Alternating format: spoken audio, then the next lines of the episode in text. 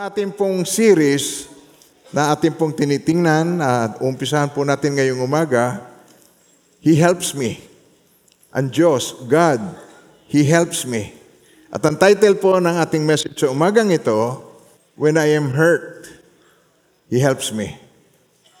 Meron mga bagay na common sa ating lahat at nais ko po ang inyong participation.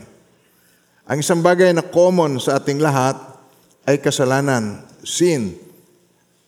Kayo ba'y nag-agree sa atin na common ito sa ating lahat? We're all sinners. Pagkataas po ang kamay, kung tayo po'y nananalig na at natitiwala na ang tayo ay mga sinners na inibig ng Panginoon at pinatawad niya, at ang kaibahan ng mga sinners na nananalig sa Panginoong Iso Kristo, sila ay sinners na forgiven. Makasalanan, pero pinatawad.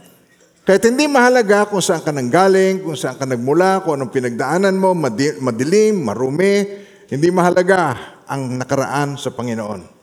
Ang mahalaga ay naririto ka na ngayon at nais mong lumapit at sumamba sa Kanya.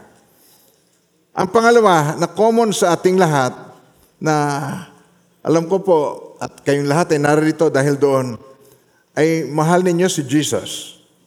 Pakitaas po ang mga kamay na nagmamahal kay Jesus. Oh, purihin ang Panginoon. Lahat tayo ay nagmamahal kay Jesus. Kaya tayo naririto. At nais ng Panginoon na yung pagmamahal na yun natin sa Kanya ay tugunan niya ito ng pagtuturo sa atin, pagkalinga sa atin, at makita natin kung paano niya tayo tinutulungan when we are hurt. Sino sa inyo nakaranas ng masaktan? God bless you, hindi po ba? At lahat na, yung iba sa inyo hanggang ngayon ay nasa process pa ng paghilom ng sakit na naramdaman niya sa kanyang puso. Kaya ang nais ng Panginoon sa umagang ito ay makita natin how He helps us. Paano tayo ay tinutulungan ng Panginoon when I am hurt, pag tayong lahat ay nakaranas ng sakit ng kalooban.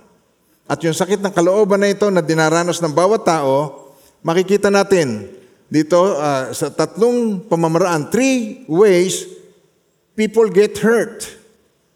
Meron tatlong way na ang tao ay nasasaktan. Ang una ay physical. At yung physical hurt, ito'y common. Natapa, natisod, uh, nasugatan, natumba sa motorcycle, sa bisikleta. Hindi natin masyadong iintindihin muna ito sapagkat itong pinakamadali ang solusyon, band-aid. Hindi masyado. Kumisan, kumisan naman, itong physical hurt ay cancer. Kumisan ng mga physical na karamdaman, uh, ito po nauwi sa ospital. Pero ang mga bagay na ito ay madaling makita, nakikita ng mata, at meron tayong solusyon na ang, ang Panginoon, pinaunlad na niya ang larangan ng medical science. Pero ang pinakamahirap sa lahat, itong dalawa. Ito pong when we are hurt emotionally and relationally. Itong dalawang ito, yung emotional hurt ng isang tao ay invisible. Hindi mo ito nakikita. At sa ating mga Bible study, tinitingnan natin ang mga may kinalaman sa ating emosyon. Meron tayong tinatawag na mga negative emotions. Katulad halimbawa po, uh, yung pong bitterness, yung mga kapaitan sa buhay. At nakikita natin kung papaano ang isang bitter na tao, they speak bitter words. Napakahirap kasama sa buhay ang isang taong mayroong bitterness. Lagi nagsasalita na mapapait. At uh, ang malungkot pa nito, ang bitterness ay mayroong ugat. At yung ugat, kung katulad sa puno, hindi mo to nakikita. Ito'y nasa ilalim ng lupa, nakatago. At ang mga taong may bitterness, kumisan ay nakikita mong ngumingiti sa iyong harapan, nakikita mong mahusay manamit, mahusay magtago, laging mabango dahil may bibili ng pabango, pero ang kalooban niya ay nabubulok, dying. Kaya itong emotional problem na ito ay isang katotohanan na nakikita natin na nakatago ito at mahirap dalhin kaysa sa physical pain. Amen ba tayo doon? Nag-agree ba kayo sa akin doon? Mahirap dalhin. At kung sa atin lamang mga sarili, hindi natin ito basta mapapagtagumpayan. Ang isa sa mga emotions ay yung fear, worry, anger, guilt, meron ka nagawang masamang bagay na hindi mo mapatawad, mapatawad ang iyong sarili, uh, hindi mo mapatawad ang nakagawa niya sa iyo, meron kang unforgiveness sa heart mo. Grief, kung pumayapa ang iyong mahal sa buhay. Hindi madaling dalhin ang mga bagay na yon. Depression. Kaya ito mga bagay na ito ay tinitingnan natin ito, pero hindi natin ito matitingnan lang sa ganitong mga meetings. Nangangailangan ito ng isang Bible study, mas malalim na katuruan upang ito ay ating mapagtagumpayan. Kaya itong relational hurt, ito naman po isang katotohanan na, na ito yung fact of life na magkakaroon tayo ng relational issue. Nasusugatan tayo relationally. Hindi kayo nagkasundo ng iyong mahal sa buhay, ng iyong ama o ina. Um, hindi kayo nagkasundo ng uh, iyong boyfriend o ng iyong girlfriend. Meron kang relational hurt o ikaw ay ipinagpalit, nagkaroon ng rejection sa iyong buhay. So yung conflict, nagkakaroon ng conflict, loneliness, criticism. Pag ikaw ay um, meron jealousy, meron kang naramdaman sa puso mo, you criticize people. At ito ang mga bagay na nais ng Panginoon na may correct sa atin at makita natin kung paano ang wisdom ng Panginoon makatutulong sa atin pag tayo nakakaranas nito. Interesado ba kayo makinig? God bless you. Kailangan natin lahat ito. Sapagat tayo nabubuhay sa mundo na imperfect world. At ang makakasalimuhan natin dito ay mga imperfect na tao na katulad ko. Sabi niyo ngayon, imperfect na tao na katulad ko.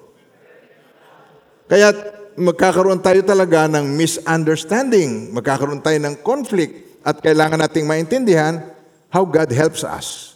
At ito po ang good news, ito ang gustong gawin ng Panginoon sa atin, ito ang simula ng ating series na ito. He, he helps, tinutulungan tayo, He helps us. He helps me in times of trouble in my life, in times of hurts na nararamdaman ko. Dito sa Psalms 34 verse 18, sabay-sabay po basahin natin. Ang Panginoon ay malapit sa may pusong wasak at inililigtas ang mga may bagbag na diwa o may bagbag na kalooban. Hindi po ba yan ay good news? Hindi ba yan ang kagandahan ng ating Panginoon? Siya ay malapit sa may pusong wasak. At inililigtas ang mga, mga may bagbag na diwa o may mga bagbag na kalooban. Napakabuti ni Lord. God is a good God. Amen po. Hindi totoo na pag hindi ka nagsimba at sinipon, kaya ka sinipon, hindi ka nagsimba. Hindi totoo na pagka ikaw ay nasaktan, dahil eh, hindi ka nagdasal nung araw na yon, ang lagi nating inisip, pinarusahan ako ng Diyos. Hindi ganoon ang ating Diyos. Ang Diyos ay pag-ibig at ang nais niya tayo ay ituwid sa pag-ibig niya. Tutulungan niya tayo. Amen po. Kaya ang nais ng Panginoon na maunawaan natin ay ang tatlong bagay, three things we normally do that does not work. Itong mga tatlong bagay na ito, na normally ay ginagawa ng mga taong nasusugatan, nasasaktan, pero hindi naman ito nakatutulong sa kanya. Sabi nyo nga, ito ang paraang hindi nakatutulong sa akin. Okay. Sabi sa Proverbs 14, verse 12, ay ito, tinan niyo po. Sahin natin.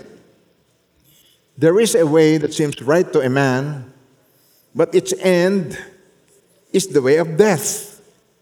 So don't, don't get confused with the word death. Kung minsan naiisip natin na yung kamatayan na yung death is death physically. It's, ang death ay hindi lamang tungkol sa mga physical na pangyayari sa ating buhay. Death physically, hindi yon. Death, maring mamatay ang relasyon, mamatay ang tiwala sa isa't isa, mamatay ang kanyang pag-asa. Kaya it is a way of death. Sabay-sabay po sa Tagalog, basahin natin mayroong daan na tila matuwid sa isang tao, ngunit mga daang tungo sa kamatayan, ang dulo nito. At the end, ay hindi ito makatutulong. At the end, disaster ito sa buhay ng isang tao. Kaya ang kailangan po nating matutunan ay kung papaano natin ito um, mabibigyan buhay sa ating buhay sa pamamagitan ng pagkilala natin sa paraan ng Panginoon kung papaano niya tayo tinutulungan. Yung kamatayan na tinutukoy dito, way of death, ay mamamatay ang iyong pag-asa.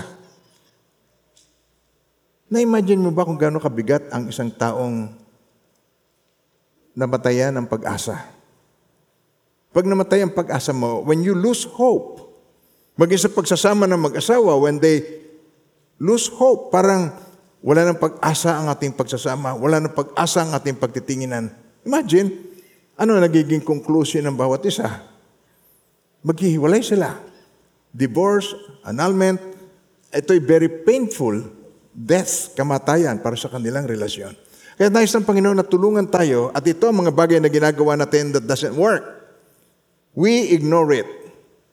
Yung, yung ating hurt ay ating itinatago. At itong sinasabi sa Psalms 39 verse 2 to 4, sabi ganito, Ako'y sadyang, sabay-sabay po, basahin natin, okay.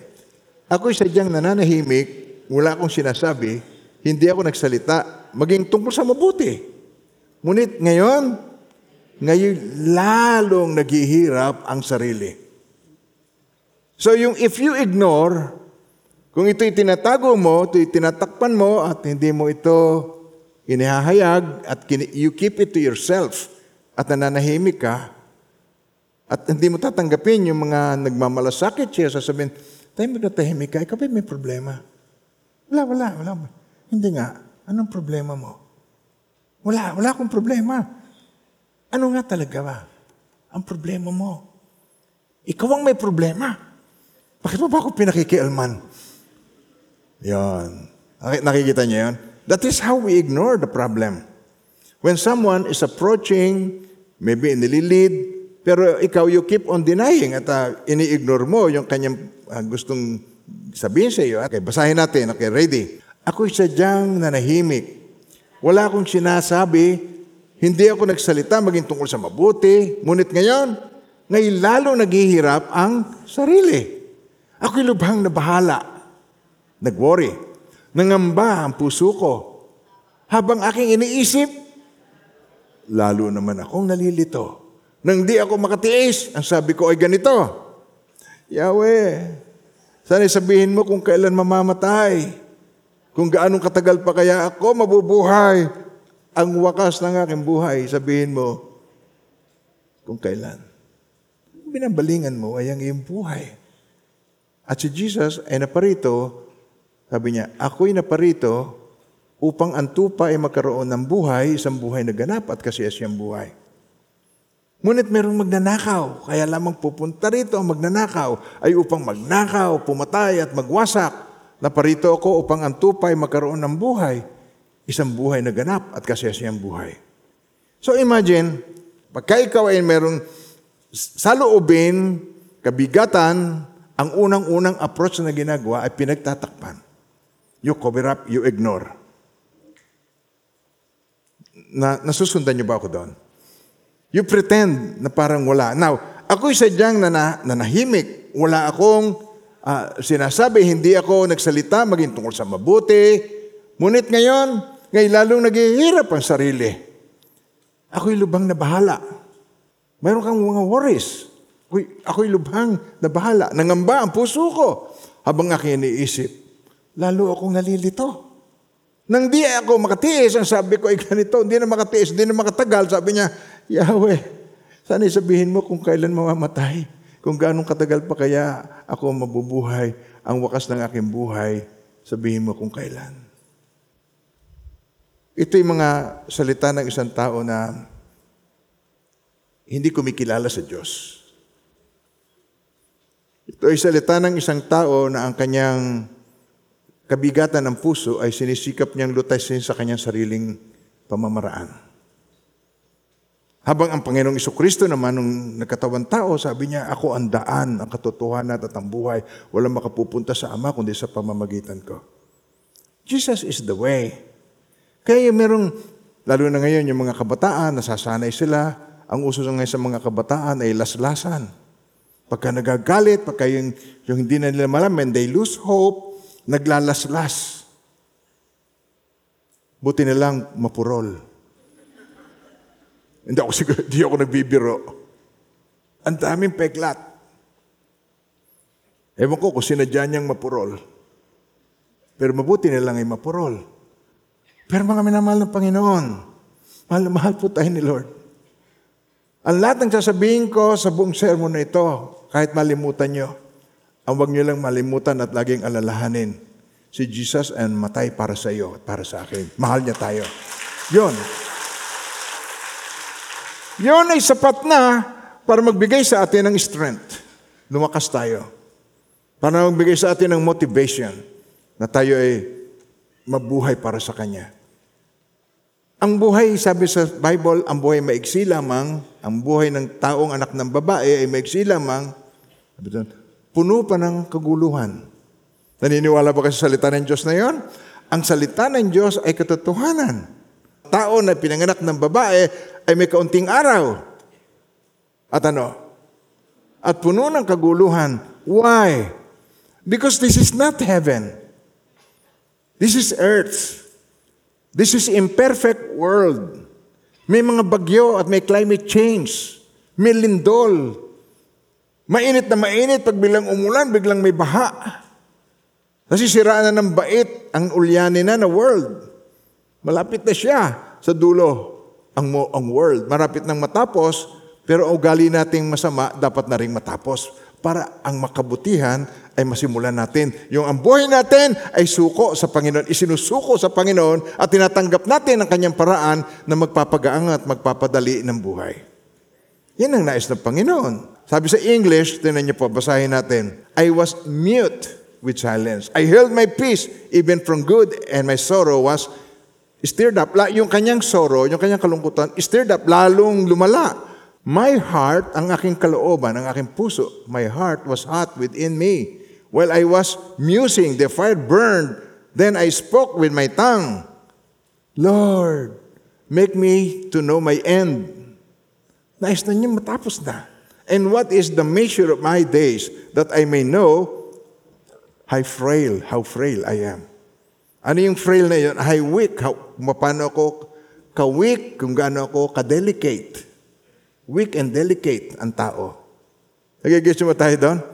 Napaka-fragile ng tao. Napaka, ang buhay niya, uh, uh, kaya meron pong mga nararanasan ang mga magulang tungkol sa kanyang anak. May anak na adik. At pagkatapos, they pretend not to know it. Parang hindi niya alam. Meron na siyang problema sa anak, pero ini-ignore ng ibang magulang. Meron tayong problema uh, sa relationship ng mag-asawa, pero ini-ignore ng mag-asawa yung parang they pretend as if everything is okay sa kanilang pagsasama. Pag tinanong mo, oh, kumusta ka na? Mabuti, mabuti po, pastor, mabuti. Nakangiti. Kumusta ka na? Mabuti, pastor. Kumusta ka na talaga? Ay, pastor. At saka, at saka nanlilitaw. Marriage is dying. Nagkakaroon na ng hindi magagandang mga salitaan. Amen ba tayo doon, mga minamahal ng Panginoon? Maaaring may problema na sa trabaho pero hindi pa sinasabi sa, sa asawa niya. Nagpipretend na okay sila. Kumusta ang trabaho? Okay, okay. Okay. Tinatago. Mas maganda ang pamamaraan ng Panginoon. Why, why do we pretend? Bakit tayo nagpipretend? Why, why do we hide?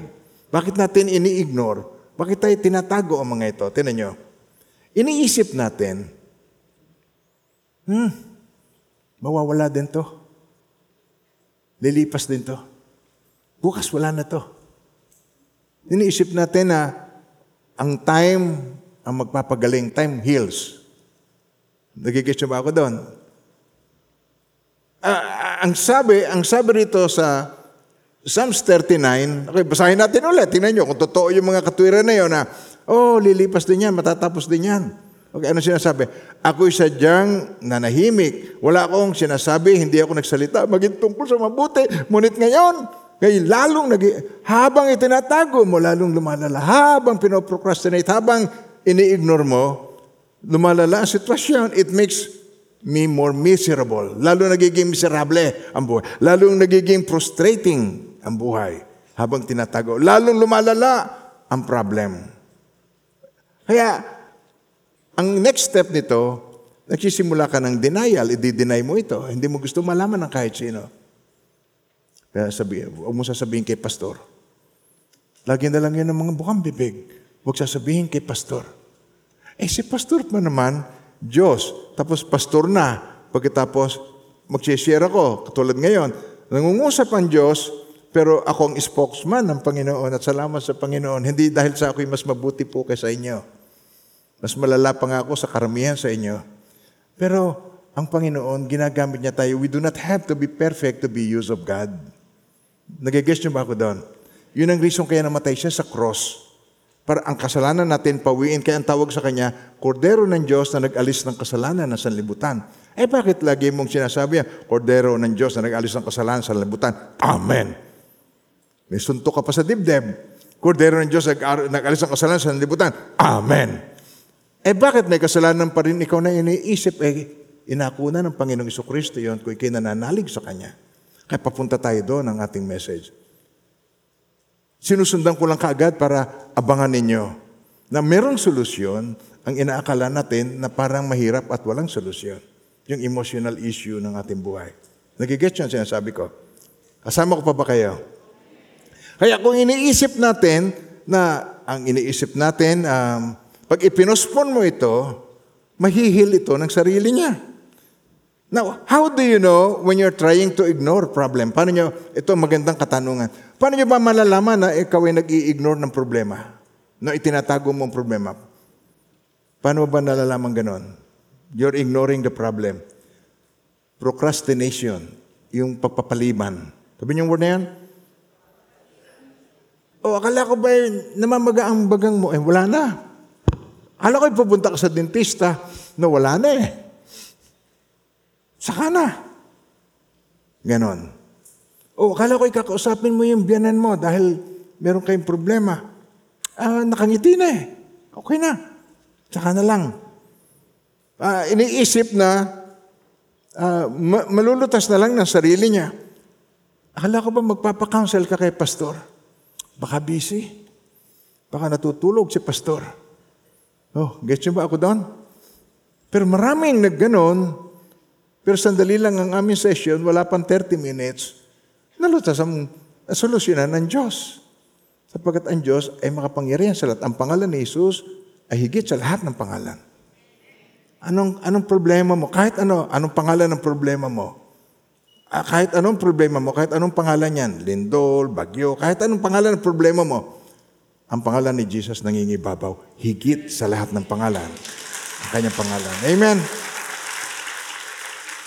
At laging bukang bibig, uh, one of this day, ha, balang araw, ano, pupunta rin ako. Darating din tayo dyan. Darating din tayo dyan.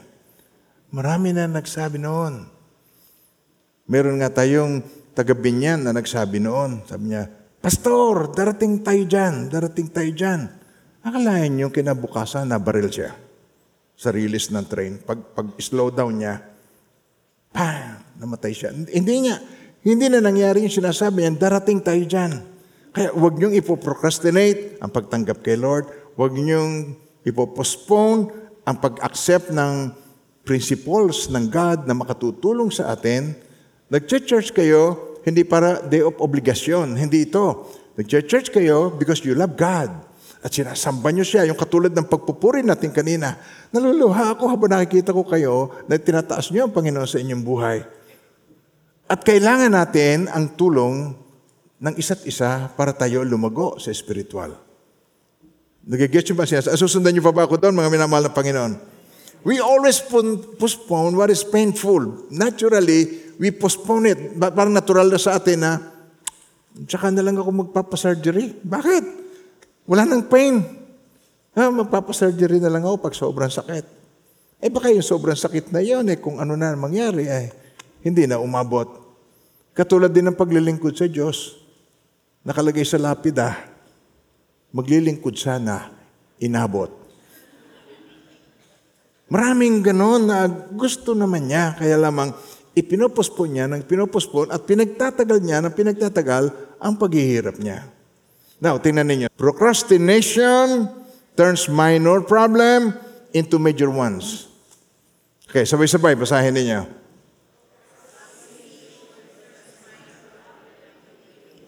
Yung minor nagiging major. Kasi lumalala. Nagigis ba sinasabi ko? As for example, time heals. Oh, mahihil yan. Time heals. Mahihil yan ng panahon. Kung totoo yon na nahihil yan ng panahon, yung mga tatlong oras na naghihintay sa doctor's office, di ba? Sabi sa akin, oh, pastor, dalawang oras na ka ba rito, pero hindi pa nadating ang doktor. And dami nilang pila, no? mga ka-100, ka-99 siya eh. 99. Okay? Pagkatapos, kung totoo yon, bago dumating ang doktor, dahil sa kahihintay mo, time heals, pagdating ng doktor, oh, bakit ka nandito? Wala na, gumaling na ako, time heals. Kung totoo yan na gumagaling ka sa paghihintay, ebe, hindi kagagaling sa ganon. Nagigets niyo ako po, mga minamahal ng Panginoon. Kailangan mo ito, you have to do something about it.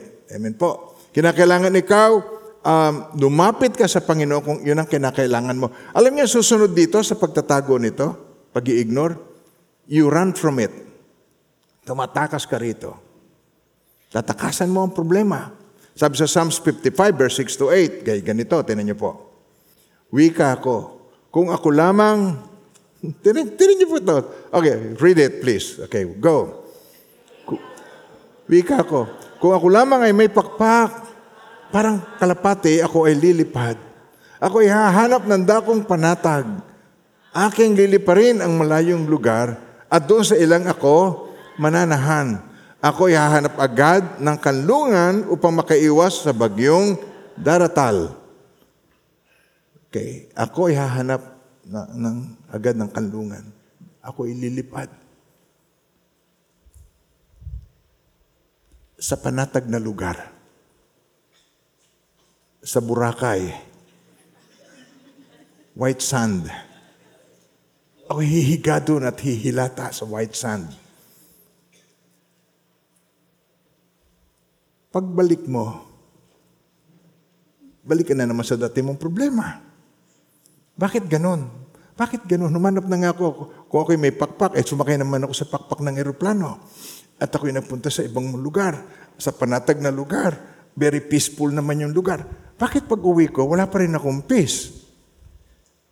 Eh, paano ka magkakaroon ng peace? Eh, dala-dala mo yung puso mong bagabag doon, papunta doon. Dala, yung ikaw, balisa, dala mo pa rin yun hanggang doon sa panatag na lugar. Kaya pagbalik mo, balisa ka pa rin because the heart of the problem is the problem of the heart. Narinig niyo na ba yan? Magandang sinusulat niyo yan. Pagkatapos ilagay niyo yan, paskil niyo yan sa, sa inyong salamin, sa, pag nagluluto, ilagay niyo yan doon para sa banyo, ilagay niyo yan doon. The heart of the problem is the problem of the heart. Hanggat hindi mo nakukorek ang heart mo, ang problem ay nandun pa rin. Nagigets yung sinasabi ko. Ito ang nais ng Panginoon na maunawaan natin na ginawa niya sa atin, bibigyan niya tayo ng bagong heart. Binigyan niya tayo ng bagong espiritu. Ito ang ginawa ng Panginoon sa atin. Nabasa niyo na ba yung part na yun? Okay. Hanapin niyo. O gusto niyo makita na ngayon? Hanapin niyo. Homework. Bibigyan ko kayo ng bagong puso ang inyong matigas na puso, papalitan ko ng pusong laman. Ang aking espiritu, ibibigay ko sa inyo. Okay? Hanapin nyo, ayan nyo, makikita nyo dyan. Sulat ninyo. Ako'y magwiwisik ng malinis na tubig sa inyo. Kayo'y magiging malinis sa lahat ninyong karumihan at lilinisin ko kayo sa lahat ng inyong mga Diyos-Diyusan. You believe on, on someone that is not God. Nalagay mo ang trust mo sa hindi Diyos. Bibigyan ko kayo ng bagong puso at lalagyan ko kayo ng bagong espiritu sa loob ninyo. Aking aalisin ang batong puso sa inyong laman at, at aking bibigyan kayo ng pusong laman. Aking ilalagay ang aking espiritu sa loob ninyo at palalakarin ko kayo ng ayon. Ayon. Ano niya? Ayon saan? Sa kanyang mga principles, sa kanyang mga tuntunin. Why? He is the creator. You did not create yourself. Hindi mo nilikha ang sarili mo. Kaya kung hahanapin mo ang purpose mo, hahanapin mo ang solusyon mo sa sarili mo, sa heart mo, oh, believe your heart, believe what you kung ano yung gusto mo, believe your heart, follow your heart, masisiraan ka ng bait. Dahil the heart of man is deceitful above all things and desperately wicked, ayon sa Bible. Kaya sabi dito, yan, tinan niyo po, ang puso, mandaraya kaysa lahat ng bagay at lubhang, napakasama, sinong makauunawa? Nagigets yung sinasabi ko. Kaya sabi niya, bibigyan ko kayo ng bagong puso. Ang aking espiritu, bibigay ko sa inyo. Lilinisin ko kayo sa inyong mga karumihan. Kaya napakabuti ng Panginoon. At paano mangyayari ang lahat ng iyon? Ihandaan niyo na ang puso niyo. Mangyamaya lamang, patatanggapin ko kay Jesus. Mamaya yung iba sa inyo, i-renew ninyo ang inyong pagtanggap sa Panginoong Iso Kristo. Hindi bilang tagapagligtas. Alam kong tagapagligtas ninyo si Jesus. Pero hindi lahat kayo. Si Jesus ay inyong Panginoon. Maaring sinasabi niya, Panginoon ko po naman Diyos na batang ito, pagka naiinis. Paano mo magiging Panginoon ng Diyos? Ang buhay mo, isusurrender mo sa Kanya, at siya ngayon ang maglilid sa iyo, siya ang mangunguna sa iyo. Kaya, kung ikaw'y narito, pagkatapos sabi mo, tinanggap mo ang Panginoong Iso Kristo bilang tagapagligtas ng buhay mo, eh talaga namang totoo, ligtas ka. Pero yung kaganapan ng buhay, namimiss mo, hindi mo nararanasan, dahil siya ay tagapagligtas mo lang, hindi mo siya Panginoon. And you miss the point na ikaw ay matulungan niya, maiguide niya, sapagkat ang natutulungan ng Panginoon ay ang mabababang loob. God resists the proud, but He gives grace to the humble. Ang Diyos ay laban sa palalo. Sabi niya, tinan niyo, ngunit higit na malakas ang tulong na ibibigay sa atin ng Diyos, sapagkat ang sabi ng kasulatan, ang Diyos ay laban sa mga palalo, ngunit, ngunit, kanino? Sa mapagpakumbaba sa mapagpakumbaba. Ba't ka ba nagagalit sa akin? Ako na may mapagpakumbaba. Kitang-kitang ebidensya, no? Kaya, be careful po. Sa pag-church, ang inyong pandinig ang gamitin natin. Kaya tinan nyo, although kayo dyan, naka-close caption, sa TV ninyo ako nakikita, pero ang sinasabi ko rito sa naik, yun din ang naririnig ninyo dyan nasa nakikinig. Buksan ninyo ang inyong puso sa inyong pakikinig. Ang may pandinig ay makinig, sabi ng Panginoong Kristo. Kaya yung ating pakikinig ay ang ating ihanda. Papunta pa lamang tayo sa church, yun ang ating ihanda. Paano ka masasabi na inihahanda mo ang iyong puso sa pakikinig? Hindi ka nalilate. Alam niyo kung bakit nalilate ang tao? Mangyari po, gusto niya on time. Alam niyo yung mga taong on time, yun ang malimit, mal- mal- malate. Yung mga laging nasa, yung tutukan, yung, yung, uh, yung halimbawa, yung taong lagi nangangailangan ng budget, yung mga taong sagad ang budget, walang margin, walang savings.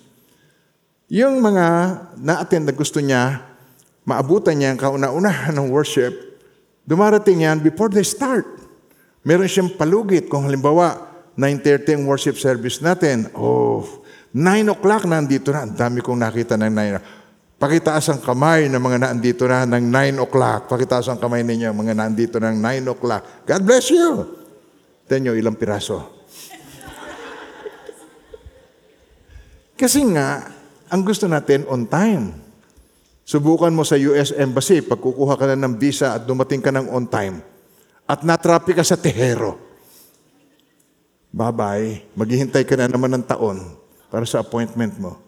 Minut, ang Diyos, higit kaysa sa embassy.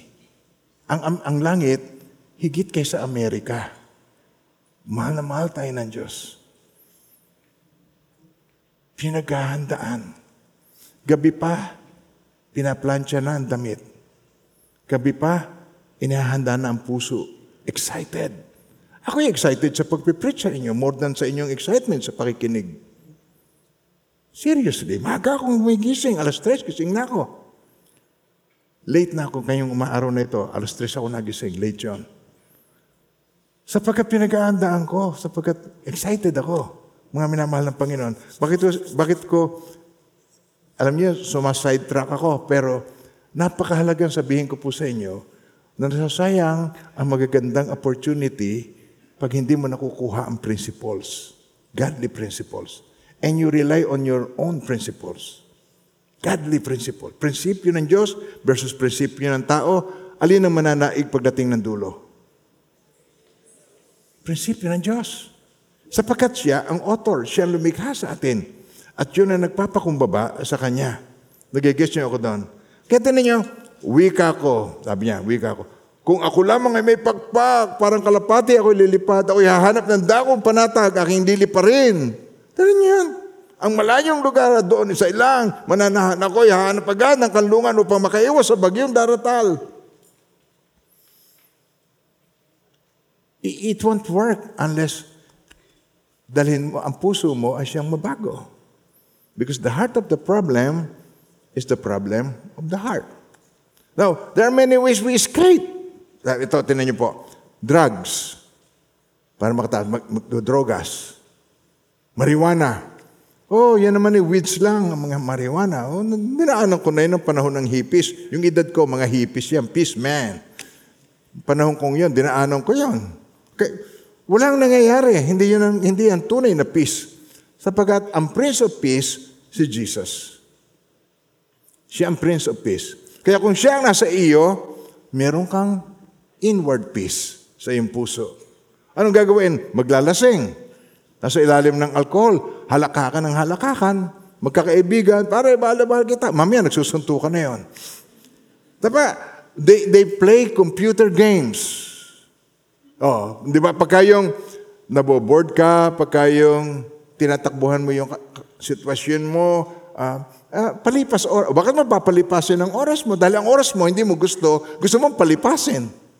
So gagawa mo, computer games. Sino ang author ng computer games? Yung ba inspired by God o inspired by the devil? Eh, ang computer games ay patayan. Nagpapatayan nyo, nagsasakitan, may nagkakaratihan. Paano magiging inspired ng God? We believe God, pero ang God meron din kaaway. And if we don't understand that, hindi mo maintindihan, bakit nangyari sa akin ng lahat ng ito? Ako na pa naman nagsimba. Maminamahal ang Panginoon. Kinakailangan mo suot mo yung helmet of salvation to protect your mind. Kaya marami pang mga teachings na dapat kang matutunan. Sa ngayon, hindi ko maibibigay sa inyong lahat. Baka mabulunan. Hindi pwedeng ibigay lahat. Kinakailangan po unti-unti at sa ngayon, pinatitikim ko lang kayo. Ito ang kailangan nating gawin. But you play computer games. At nasasayang ang oras mo doon. At hindi lang yon pag natalo ka, ang init ng ulo mo, pag kinausap ka lang ng asawa mo, sinisinghalan mo na. Ano ba? Apakaulit mo, taon ng kanata. Papakainin mo lang ako, paulit-ulit ka. Mainit ang ulo. Bakit mainit ang ulo? Pagod. Saan napagod? Wala ka naman trabaho. Ba't ka ba napagod?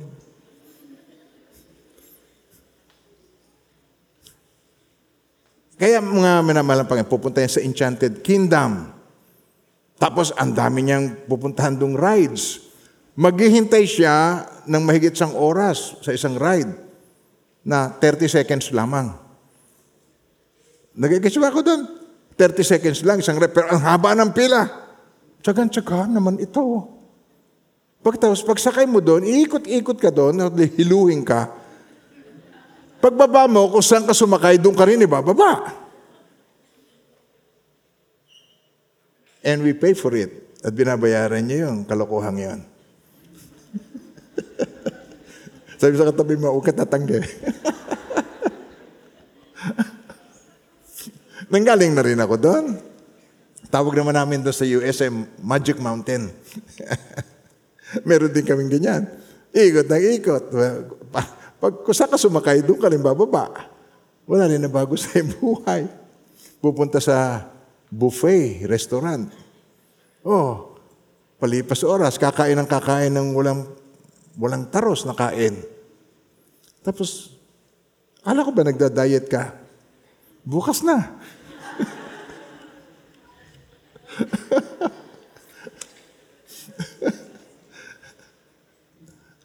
And then, dahil sa sobrang frustration na niya, magkakaroon ng affair sa iba.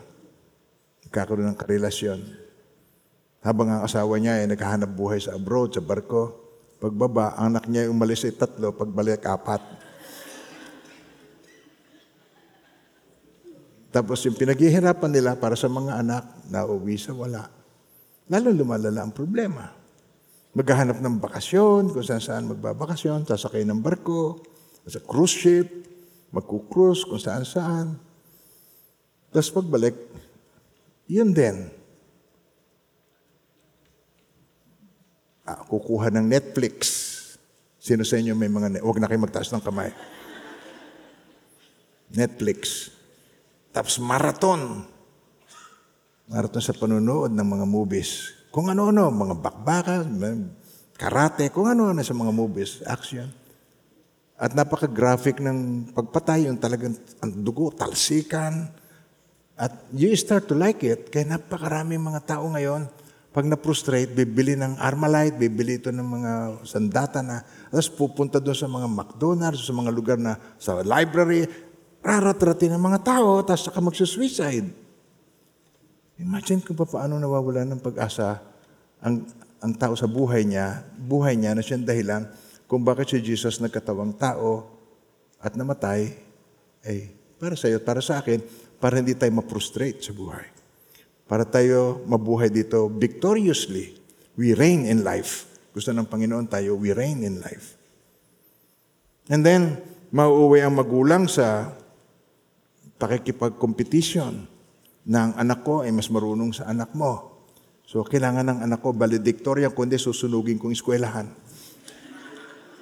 Kailangan ng anak ko valedictorian.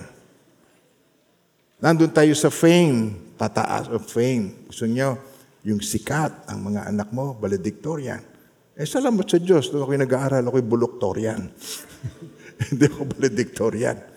Alam nyo, walang, walang bobong bata o focus lang. Salita ba naman ng bobo itong sinasabi sa inyo? Di ba? Pag ang wisdom, gagaling sa Diyos. Kahit 75 lang ang grades ko, pero ang wisdom nanggagaling sa Diyos. Amen po ba tayo doon? Sabi, bless po ba kayo? May natutunan ba kayo? To God be the glory. Sa Kanya nagmumula.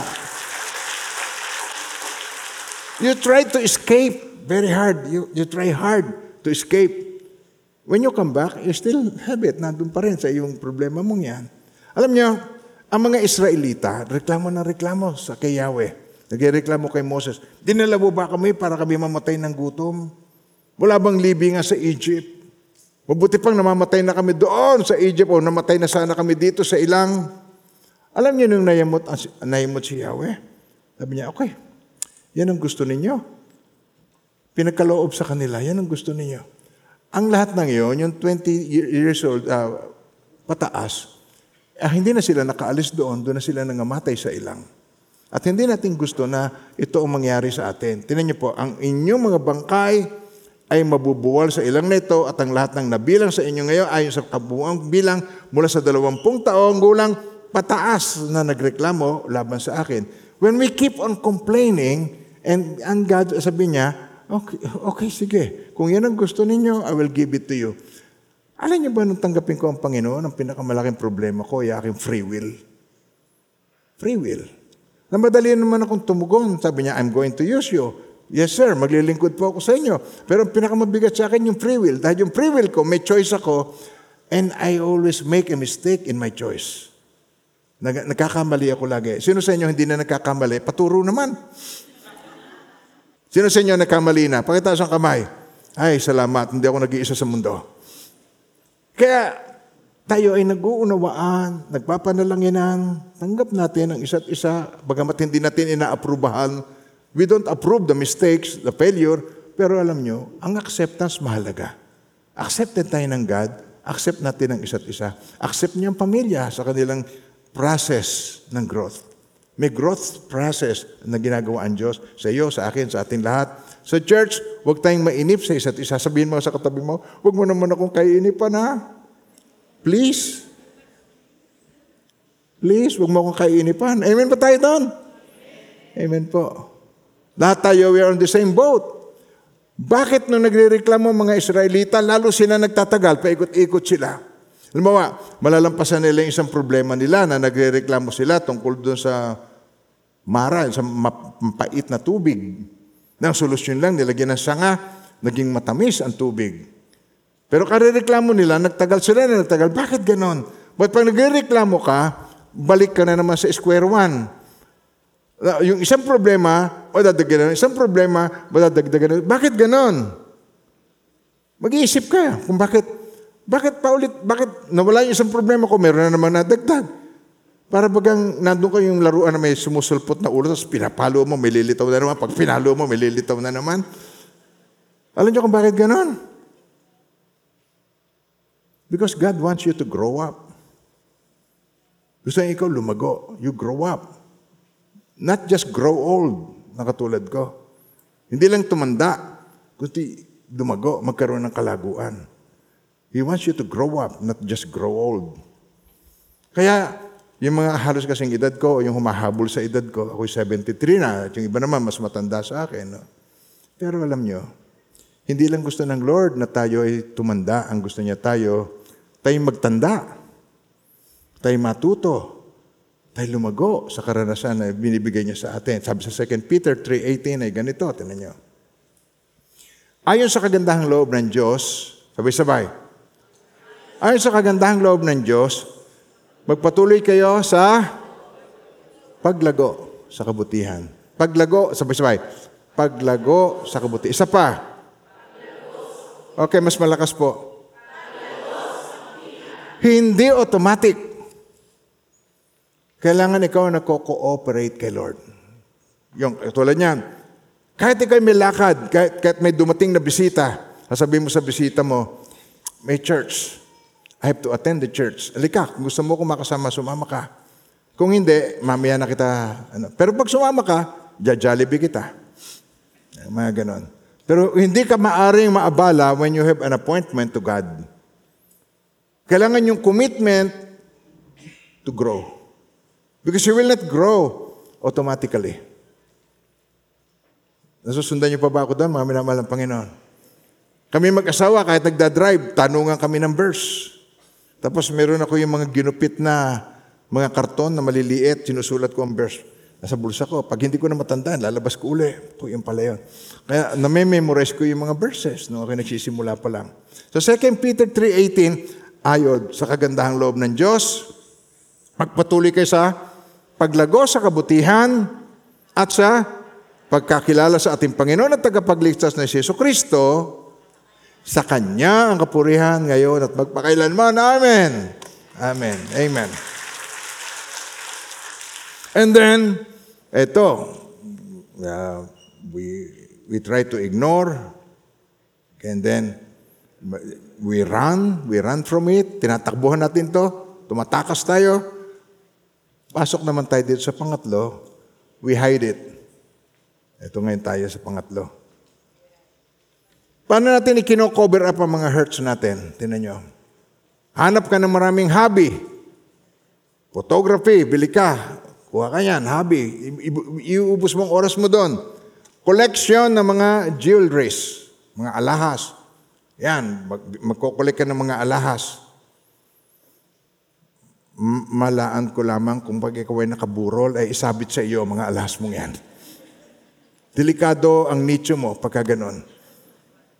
Sasabit sa iyo yung mga sandaang libong alahas sa leeg mo at sa kamay mo.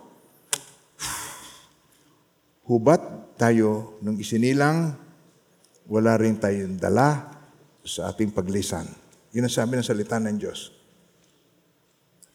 Amen po ba tayo doon? So, ibuyo mo sarili mo ngayon sa magagarang auto, bibili ka ng auto. Bak- bakasyon na walang patid. Na magre-remodel ka ng bahay, lagi na lang remodel. Shopping spree. Hindi ka na masiyahan sa mga pangkaraniwan. Ayoko dyan sa SM Naik. Ayoko dyan sa, dito lang sa ating lugar. Ano, uh, mag, magsha-shopping na yan sa Hong Kong. Doon sa, the, more, the more educated, lalong magaling mag-shopping. Alam niyo mas educated, yun ang taga-bili ko. Yun ang taga-bili ko din sa Lazada at sa Shopee. Hindi kasi ako marunong. Kasi yun ang magagaling. The more educated, lalong magiging magaling mag-shopping. Nagigets yung sinasabi ko. Ah, nagpapahair doon ng buhok. Dati itim, ngayon pula. Uh, ngayon green. Kaya yun ang ginagawa niya at nag-acquire to ng maraming possession at alam niyo, hindi pa rin niya nakukuha, hindi rin niya na nakikita kung ano ang dapat niyang gawin. They, they keep on going on, hiding it, tinatago, nagpipretend. Akala mo ayos na ayos and then all of a sudden, nagigets niya sinasabi ko?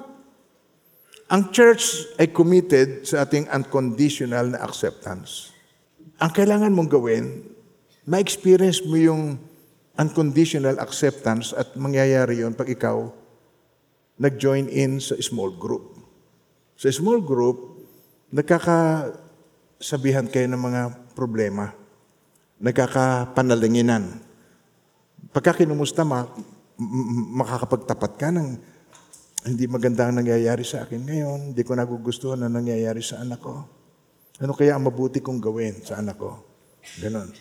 Tapos sabi niya, ah, pareho tayo. Alam, halika, dito, sister, tayo mag-pray. O brother, mag-pray tayong dalawa. Doon sa small group, marami kang ma-experience doon ng power of God, ng kapangyarihan ng Diyos. Amen po. Malalaman mo that you are not alone, hindi ka nag-iisa. Merong benefit, and here's the godly way, kung paano dapat natin gawin. Here is the godly way. Gusto niyo ba malaman ng godly way? Ito po, sa James, din niyo po. Dito sa uh, James chapter 5 verse 16, tignan niyo. Basahin po ninyo. Okay, ready? Okay, read it. Kaya't ipahayag ninyo sa isa't isa ang inyong mga kasalanan at ipanalangin ninyo ang isa't isa upang kayo'y patawarin. Kasalanan eh, tinan. Kaya't ipahayag ninyo sa isa't isa ang inyong mga kasalanan at ipanalangin ninyo isa't isa upang kayo'y gumaling. Yung hurt, yung, yung, yung bagbag na damdamin, kagaling. That is God's way. Ito ang pamamaraan ng Panginoon. Revealing my feeling is the beginning of healing. Okay, sabay-sabay. Revealing my feeling is the beginning of healing. Eh, pero ito, basahin natin muli. Okay, ready? Okay, go. Uh, kaya't ipahayag. Okay, ready? Read it. Okay.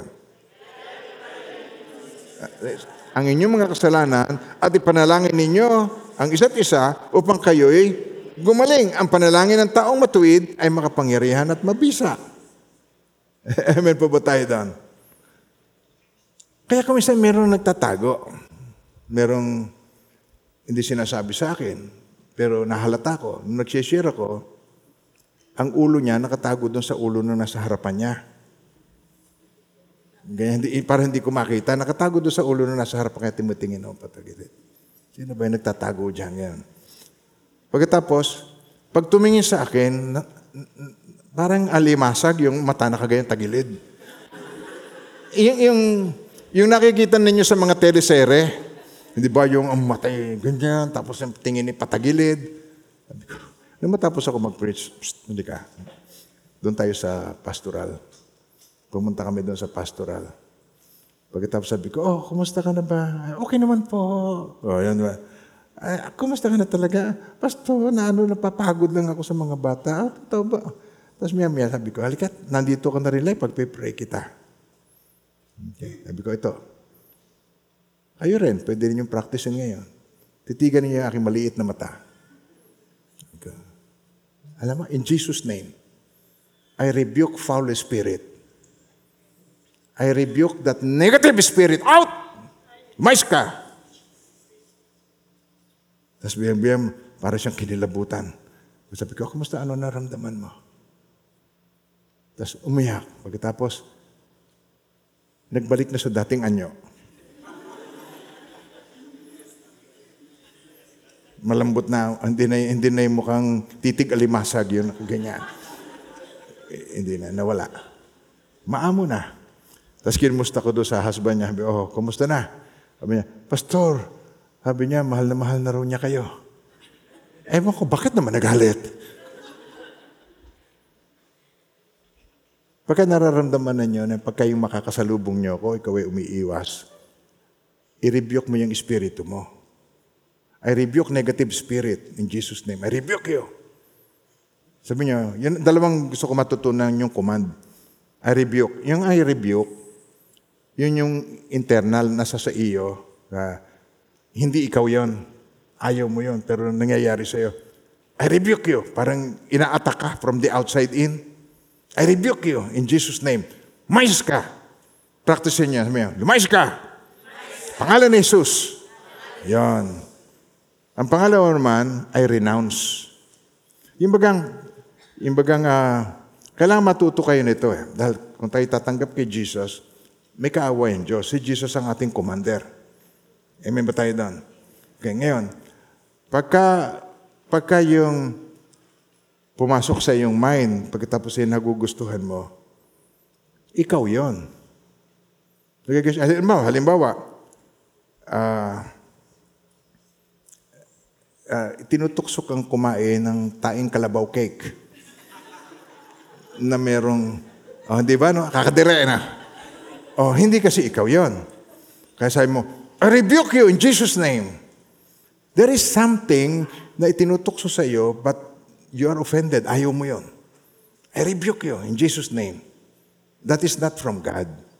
Pero meron naman, darating sa iyo, merong mga awit, uh, merong sitwasyon, kahit ano, parang kokak lang ng palaka, parang may pangyayari nung panahon yun. Uh, kokak, kokak, parang pumapasok sa mind mo, may pangyayari nung time. Tapos bumabalik sa iyo, tapos nagugustuhan mo. Tapos natingala ka, oh nga no, sarap. Ayun, ikaw na yon. Sexual sin, kung ano-ano pang klase ng sin, nagugustuhan mo. Sino sa inyo nakakagawa ng sin na paulit-ulit niyang nagagawa? Okay. Okay, be honest ha paulit-ulit na nagagawa, hindi ba? So, you love it. Ngayon, pag pumapasok sa mind mo yon, from the inward yon, sa, sa iyo, na, na, na, nadarama mo, i-renounce mo. Ang tawag doon, I renounce. I renounce these lustful thoughts. I renounce, i-renounce ko ang kahalayan, tinatatwa ko ang kahalayang ito, itinatatwa ko ang kapal. So, ready? Okay, ready. In Jesus' name, in Jesus' name, I renounce pride. Ayan. I renounce lustful thoughts. Yan. I renounce fear. In Jesus' name. Yan. Anong dalawang word? Ano yung una? I rebuke. Ang isa? I renounce. Yes! Yeah! Woo! Kailangan matutunan natin yan. Dahil kaanyot sa gusto, eh, may digmaan tayo spiritual. Amen. Amen po. Hindi tayo religious ng mga tao. Tayo may relationship sa God. At si Jesus, siya ang ating commander, commander of the Lord's army. At tayo, ngayon tinuturuan ng Panginoon, tayo, malabanan natin yung evil, malabanan natin yung umaatak sa family, naggugulo sa family. Katulad ng panginom ng alak is witchcraft. I rebuke you, spirit of witchcraft. Witchcraft, kasi ayaw mo na eh. Pero hindi mo pa mapigilan ang sarili mo eh. That is witchcraft. Pinapapasok mo ang sustansya sa katawan mo na ayaw mo na. Nasusundan niyo pa ba ako, mga minamahal ng Panginoon? Kaya ito ang kailangan nating gawin. Kailangan uh, matanggap natin na ang Panginoon may planong maganda sa iyo. I know the thoughts, sabi ng, sabi ng Panginoon. Ala, ako nakakaalam ng mga panukala na ihanda ko para sa ikabubuti ninyo at hindi para kayo ay uh, sumama. I know the thoughts ako lamang ang nakakaalam ng mga panukala. Ang panukala ay plano na inihahanda ko para sa ikabubuti ninyo. Para dulutan kayo ng pag-asa. For I know the thoughts, sa English, that I think towards you, says the Lord. Thoughts of peace and not of evil to give you a future and a hope. You have a destiny. And that is good. Ang plano ng Diyos sa iyo, sa dulo, good. Ako lamang ang nakakalam ng panukala na inihanda ko para sa ikabubuti ninyo at para dulutan kayo ng o, o kung nawawalan ka ng pag-asa,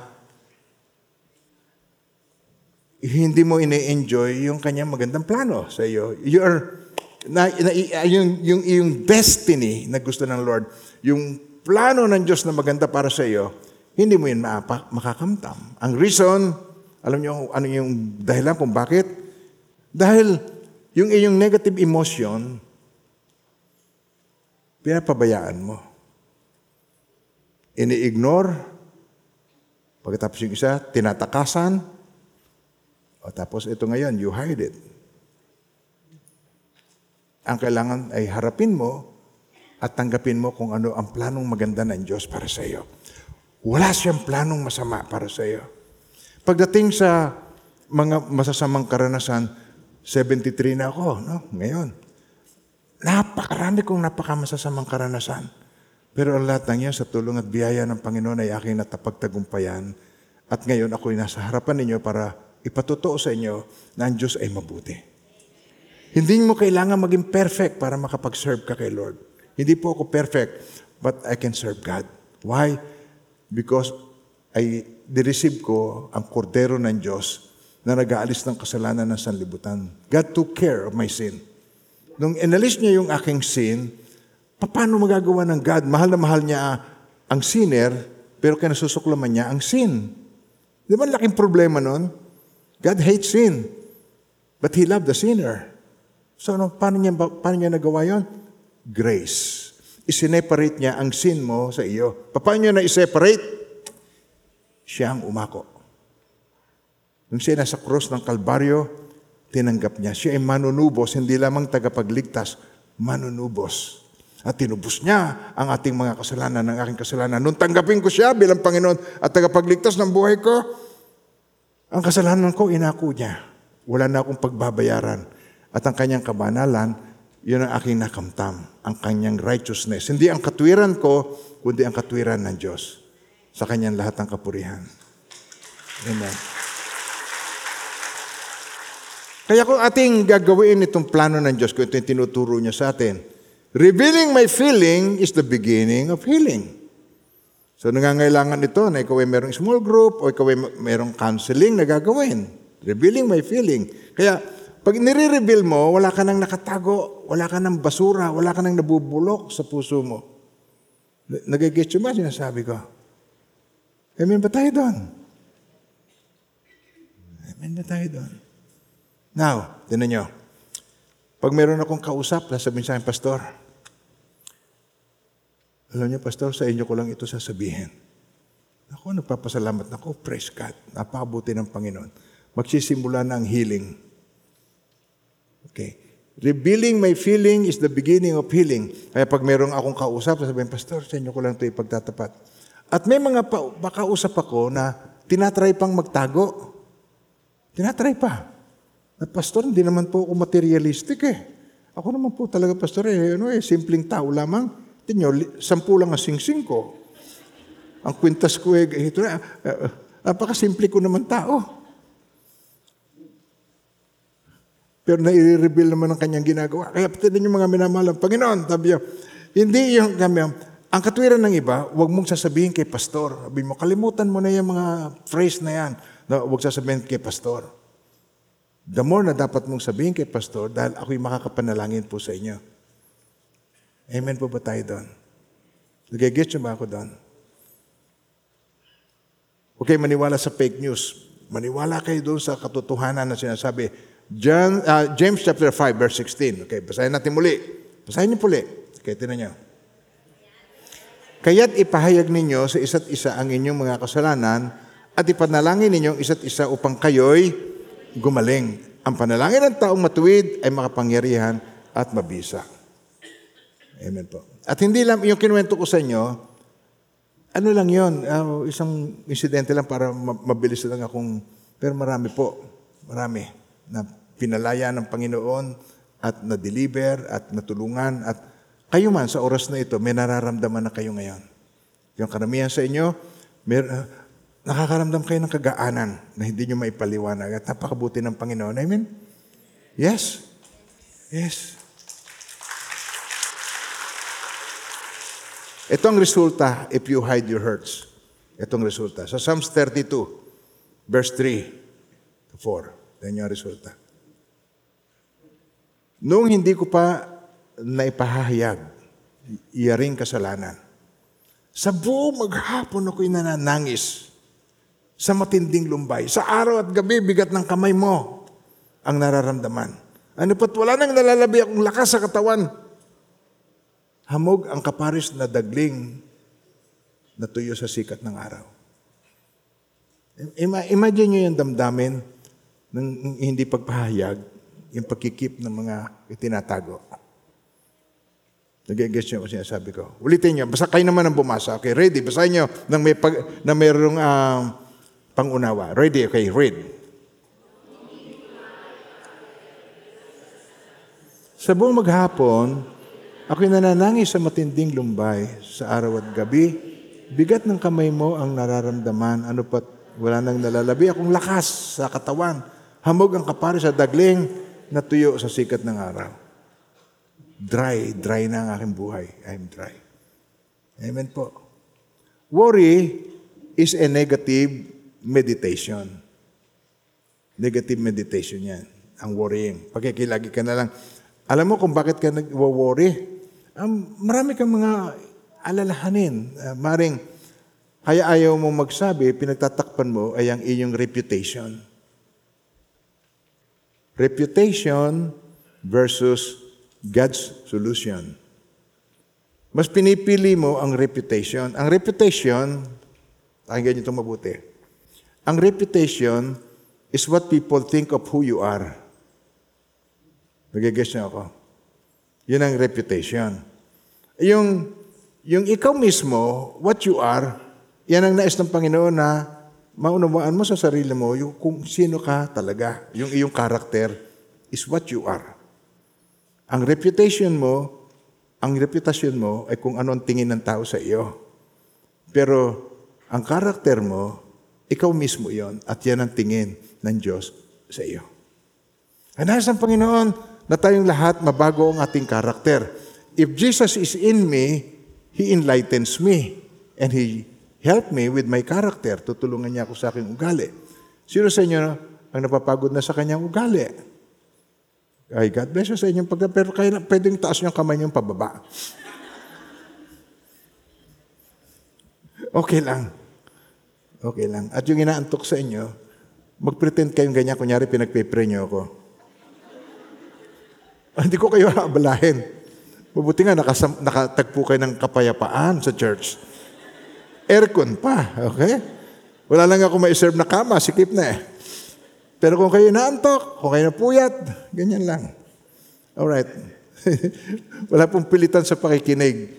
At uh, ang Diyos naman ang maglilid sa inyo para kayo ay makinig because this is for your own good. Sa kabutihan po ninyo.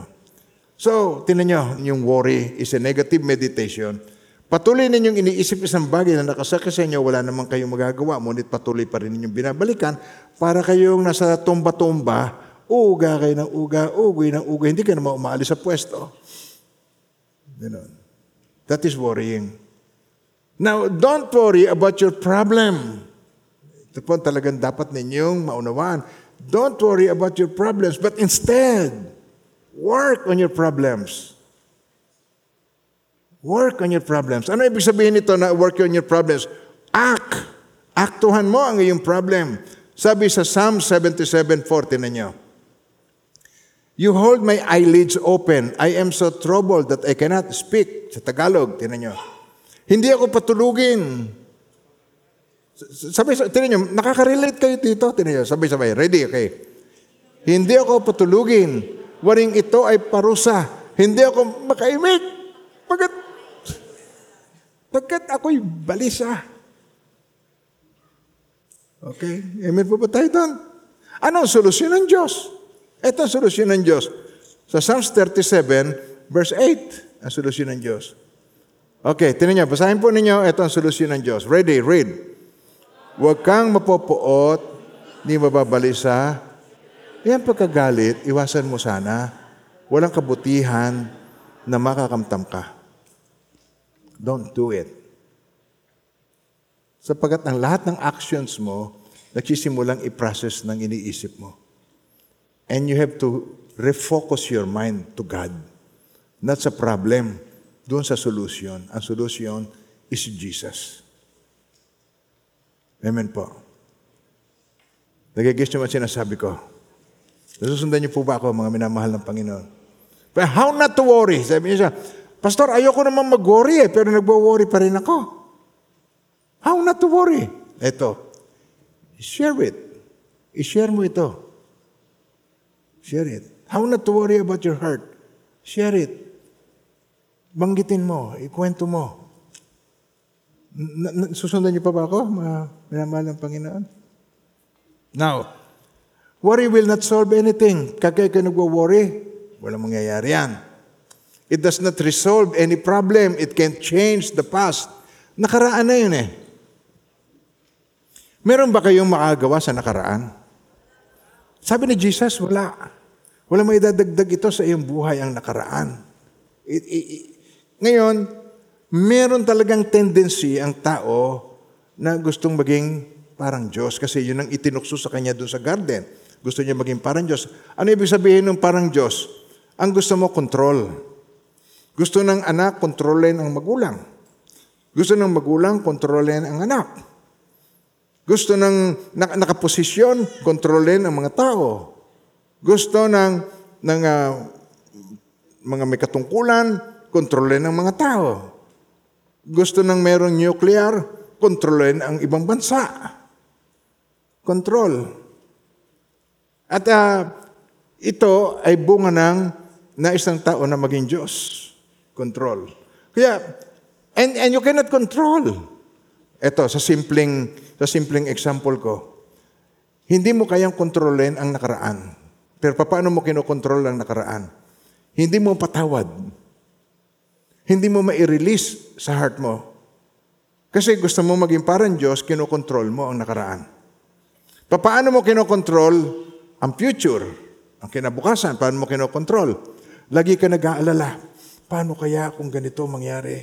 Paano kaya ang aming mangyayari kung ganito? Makatapos kaya mga anak ko? Ako kaya maging isang mabuting asawa pag nag-asawa ako? Maging mabuting ama kaya ako? Kinokontrol mo. You worry. Ibig sabihin ng, ng worry, yung wala ka namang magagawa. And you cannot let go. You worry about past, nakaraan.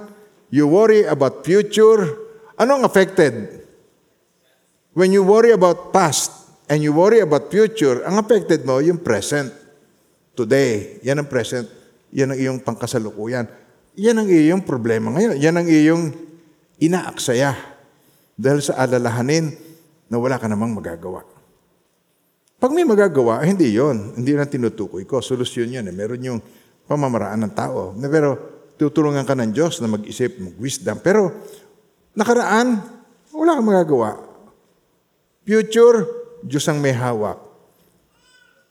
Present, sa Kanya ka magtiwala. Sa Kanya ka lang magtiwala. Yan lang ang gusto ng Diyos. Mini-mess up. It simply mess up, messes up today. Your present, mini-mess up. Well, walang silbi ang worry. It doesn't work.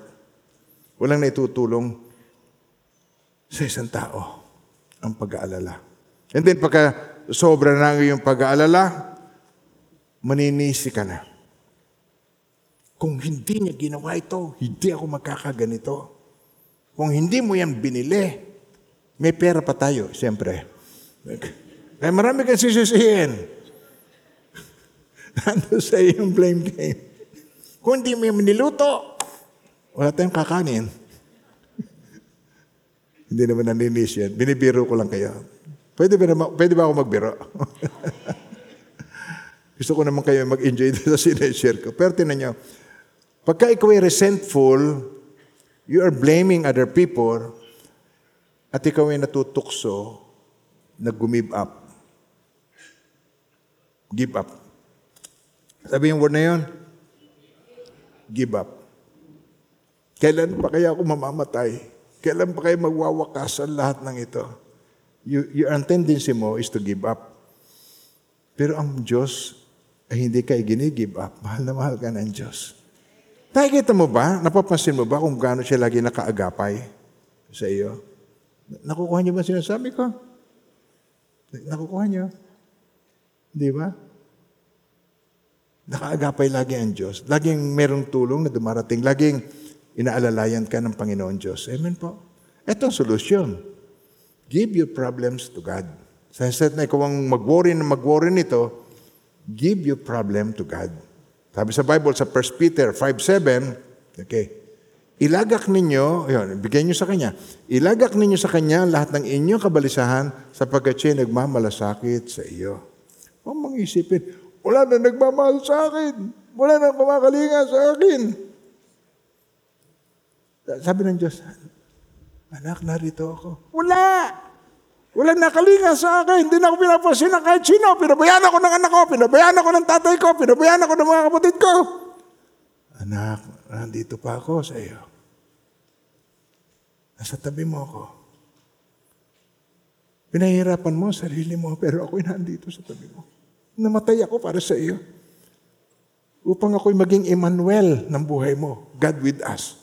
Upang makapiling mo ako magpakailanman. Hindi kita iiwan, di pababayaan mo, di pinangako ko yan sa iyo. Hindi ako mari magsinungaling. Nung si Jesus ay namatay at nabuhay na maguli, devastated yung kanyang mga alagad. Pagkatapos, nagpunta sila sa libingan. Ito sila Mary, nagpunta sa libingan. Hinahanap si Jesus. Sir, sino hinahanap ninyo dyan? Ang, ang aming Panginoon, kung kayo pong ku- kumuha sa Kanya, balik ninyo, sabihin niyo sa akin kung saan naandun, kukuhanin namin. Kamisa ng Panginoon, nasa tabi mo, pero hindi mo pinapansin. At saka lang siya nakilala nung sinabi niya, Maria, Raboni! Saka lang niya nakilala. Pagka ikaw ay sobrang emosyon, emosyonal, hindi mo napapansin ang Diyos, nasa tabi mo. Hindi mo kinikilala na andyan siya. At siya'y namatay sa cross para sa iyo. Para makapiling kanya magpakailanman, para siya makapanahan sa puso ng taong mananalig sa kanya. Ang tawag sa kanya, sabi ng angel, tatawagin niyo siya, Emmanuel, God with us. Kaya ang theme natin for the whole year, Jesus in me in 2023. For the whole year, itong message, Jesus in me in 2023. To God be the glory.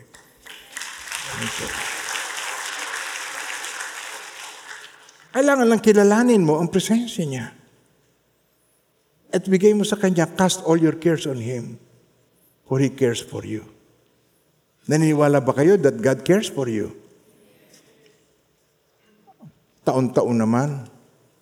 Kaya nga, itong kinalulungkot ko eh. Ang araw ng pagkabuhay ay naging dagat at singkamas. Ah, picnic. Pupunta sa dagat at bibili ng singkamas. Isasawsaw sa tubig. Kakainin yung singkamas. Ngayon nakakatakot ng gawin yung mapait-pait ng dagat. Ang resurrection, because He lives, we can face tomorrow. That is in the buhay, tayo rin ay mabubuhay. Cast all your cares on Him. Amen po? So instead of worry, ano solusyon? Pray. Pray. Sa Psalms 130, verse 1 and 2. Instead of worry, pray. Ito nyo, sabay-sabay, basahin natin. Sa gitna ng paghihirap, oh, nag-pray ako. Tinawag ko eh, Panginoon. Oh, isa pa. Ah, re- sabi niya, sabi mo sa katabi mo, itong nais kong gawin. Sabi niyo, itong nais kong gawin. Hindi sa gitna ng paghihirap, tatawagin ko'y Bombay. Tatawagin ko'y 5-6. Sa gitna ng paghihirap, tinawag ko'y Panginoon. Kaya, Yahweh, ako'y dinggin, pagkat ako'y tumataghoy. Dinggin mo ang pagtawag ko't paghingi sa iyong tulong. At ang Panginoon nangako sa atin, ako'y tatawagin niyo at kayo yung pakikinggan ko. And you will ask anything in my name and I will do it. Sabi niya, you shall seek me and find me. Ako'y hahanapin niyo at masusumpungan. You shall seek me and find me when you search for me with all your heart. Isama niyo ang inyong puso sa pagsisik kay Lord. You shall seek me and find me when you search for me with all your heart. And then, sa verse 14, tinan ninyo, And I will be found by you, says the Lord, and I will bring you back from, from your captivity. I will gather you from all the nations and from all the places where I have driven you, says the Lord, and I will bring you to the place from which I caused you to be carried away captive. Napakabuti ni Lord, Amen. Oh, hallelujah. Praise God. Napakabuti ng Panginoon. Now, ang susunod na gagawin mo naman, yung una, instead of worry, pray. Okay? Ang susunod, ito, give your full trust to God. Sabay-sabay. Okay, ka- ang kinin yun, I will give my full trust to God. Subukan muna ninyo itong sinasabi ko, yung sinishare ko sa inyo, yung experience ko. Give your full trust to God. Tingnan nyo, hindi nagsasayang ng buhay ang Panginoon. Hindi siya nagsasayang ng buhay. Maring iniisip ng iba na ako, sinayang ko ang buhay ko. Dahil sa Amerika na ako, umuwi ako rito, tapos eto ko, pinoproblema ko ang problema ng problema ng mga tao. Pero alam nyo, hindi nagsasayang ng buhay ang Diyos. May purpose ang buhay mo, may purpose ang buhay ko. At pag na-discover natin yon, magkakaroon ng kahulugan ng buhay. Pag hindi mo yun naunawaan at hindi mo nakuha yon, parang walang sense ang mga nangyayari sa iyo araw-araw. It seems like there's no sense in life. Pero it will make sense pag nagsimula mong madiskubre ang purpose ng God sa buhay mo. Give your full trust to God. Yun lang ang gusto niya, trust Him. Ang ibig sabihin ng trust na ito, faith. Pananampalataya. Malalim na pagtitiwala sa Kanya. Sabi sa Psalms 142, verse 2 and 3, Ibinuhos ko sa Kanyang harapan ang aking daing. Sige po. Ibinuhos ko sa Kanyang harapan ang aking daing. Sinabi ko sa Kanyang harapan ang aking suliranin. Kapag ang aking espiritu ay nanlulupaypay sa loob ko, ang aking landas ay iyong nalalaman. Hindi kanya iiwan, ipababayaan man. Alam niya. Alam niya ang iyong kalagayan. Hindi mo siya nakikita pero pinagmamasdan ka niya. Sa kauli-hulihan po ito, tingnan natin. Isaiah 26, verse 3. Okay. Ito. Pabaon ko, memorize nyo, lagi niyong isa puso. You, God, God will keep him. You will keep him in perfect peace. God will keep him in perfect peace. Bibigyan niya kayo ng perfect na kapayapaan. God will give you perfect peace. Whose mind, ang isip niya, is stayed on you. Nakatutok sa Diyos.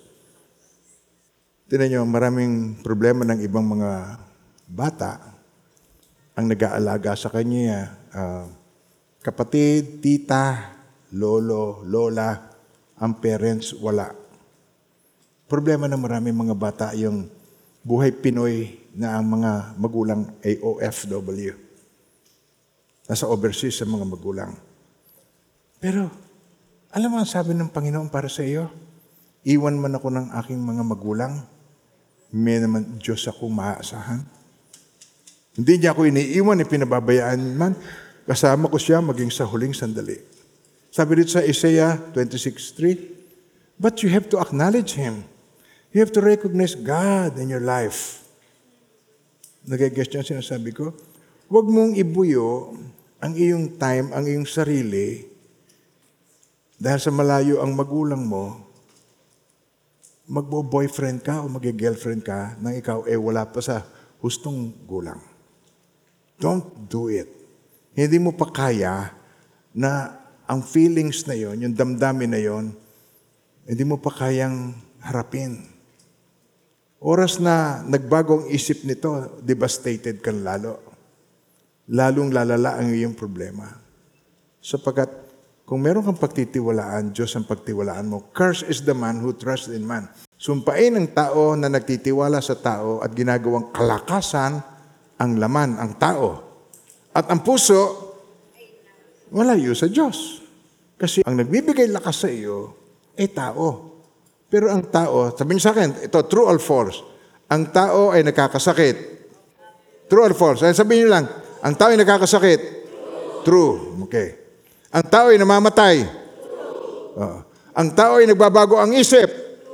Ah, saklap. Pinagpalit ka sa best friend mo. Ng pangit. Nangyayari yon. Mas pangit kaysa iyo.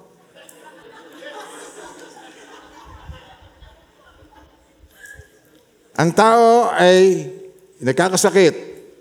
True. Oh, ang tao namamatay. Ang tao nagbabago isip. Sabi ng Diyos, sumpain ang tao na nagtitiwala sa tao at ginagawang kalakasan ang tao. At ang puso narayo sa Diyos. Pero pagpalain, tanyo, pagmapalad ng tao na nagtitiwala sa Panginoon at ang pag-asa ay ang Panginoon. O sabihin nyo, true or false? Ang Diyos hindi nagkakasakit. Oh, ang Diyos hindi nagbabago ang isip. Noon, ngayon, magpakailanman. Ang Diyos hindi namamatay. At siya ay maasahan, mahal na mahal ka ng Diyos. Balik ulit tayo doon sa Isaiah 26. Okay. Okay, okay, tingnan nyo. Ready? Okay, read it. Iyong ingatan siya sa ganap na, sabi nyo, ganap na kapayapaan. Sa pa? Mas malakas. Oh, na ang pag-iisip ay hmm, nananatili sa iyo. Sapagkat, nagtitiwala siya siya, hindi nagkakasakit, hindi namamatay, at hindi nagbabago ang isip para sa iyo. Woo! Amen. Amen po. Panalangin nyo, manalangin kayo ng panalangin ito. At ang kinin ninyo, parang panalangin mo ito. Sambitin mo ang panalangin ito. Mahal na Diyos, maraming salamat po. Bago pa ako isinilang, nakita mo na ako. At mahal na mahal niyo po ako. Kaya isinugo niyo po ang bugtong na anak. Siya ay nagkatawang tao. Nagsakripisyo sa cross ng Kalbaryo. Ibinubo ang kanyang mahal na dugo upang ako'y tubusin sa lahat ng aking mga kasalanan. Panginoong Hesus, buong puso at kaluluwa, tinatanggap ko po kayo bilang aking Panginoon, tagapagligtas at hari, at maraming salamat po sa buhay na walang hanggan na ipinagkaloob niyo po sa akin. In Jesus' name, Amen. Amen.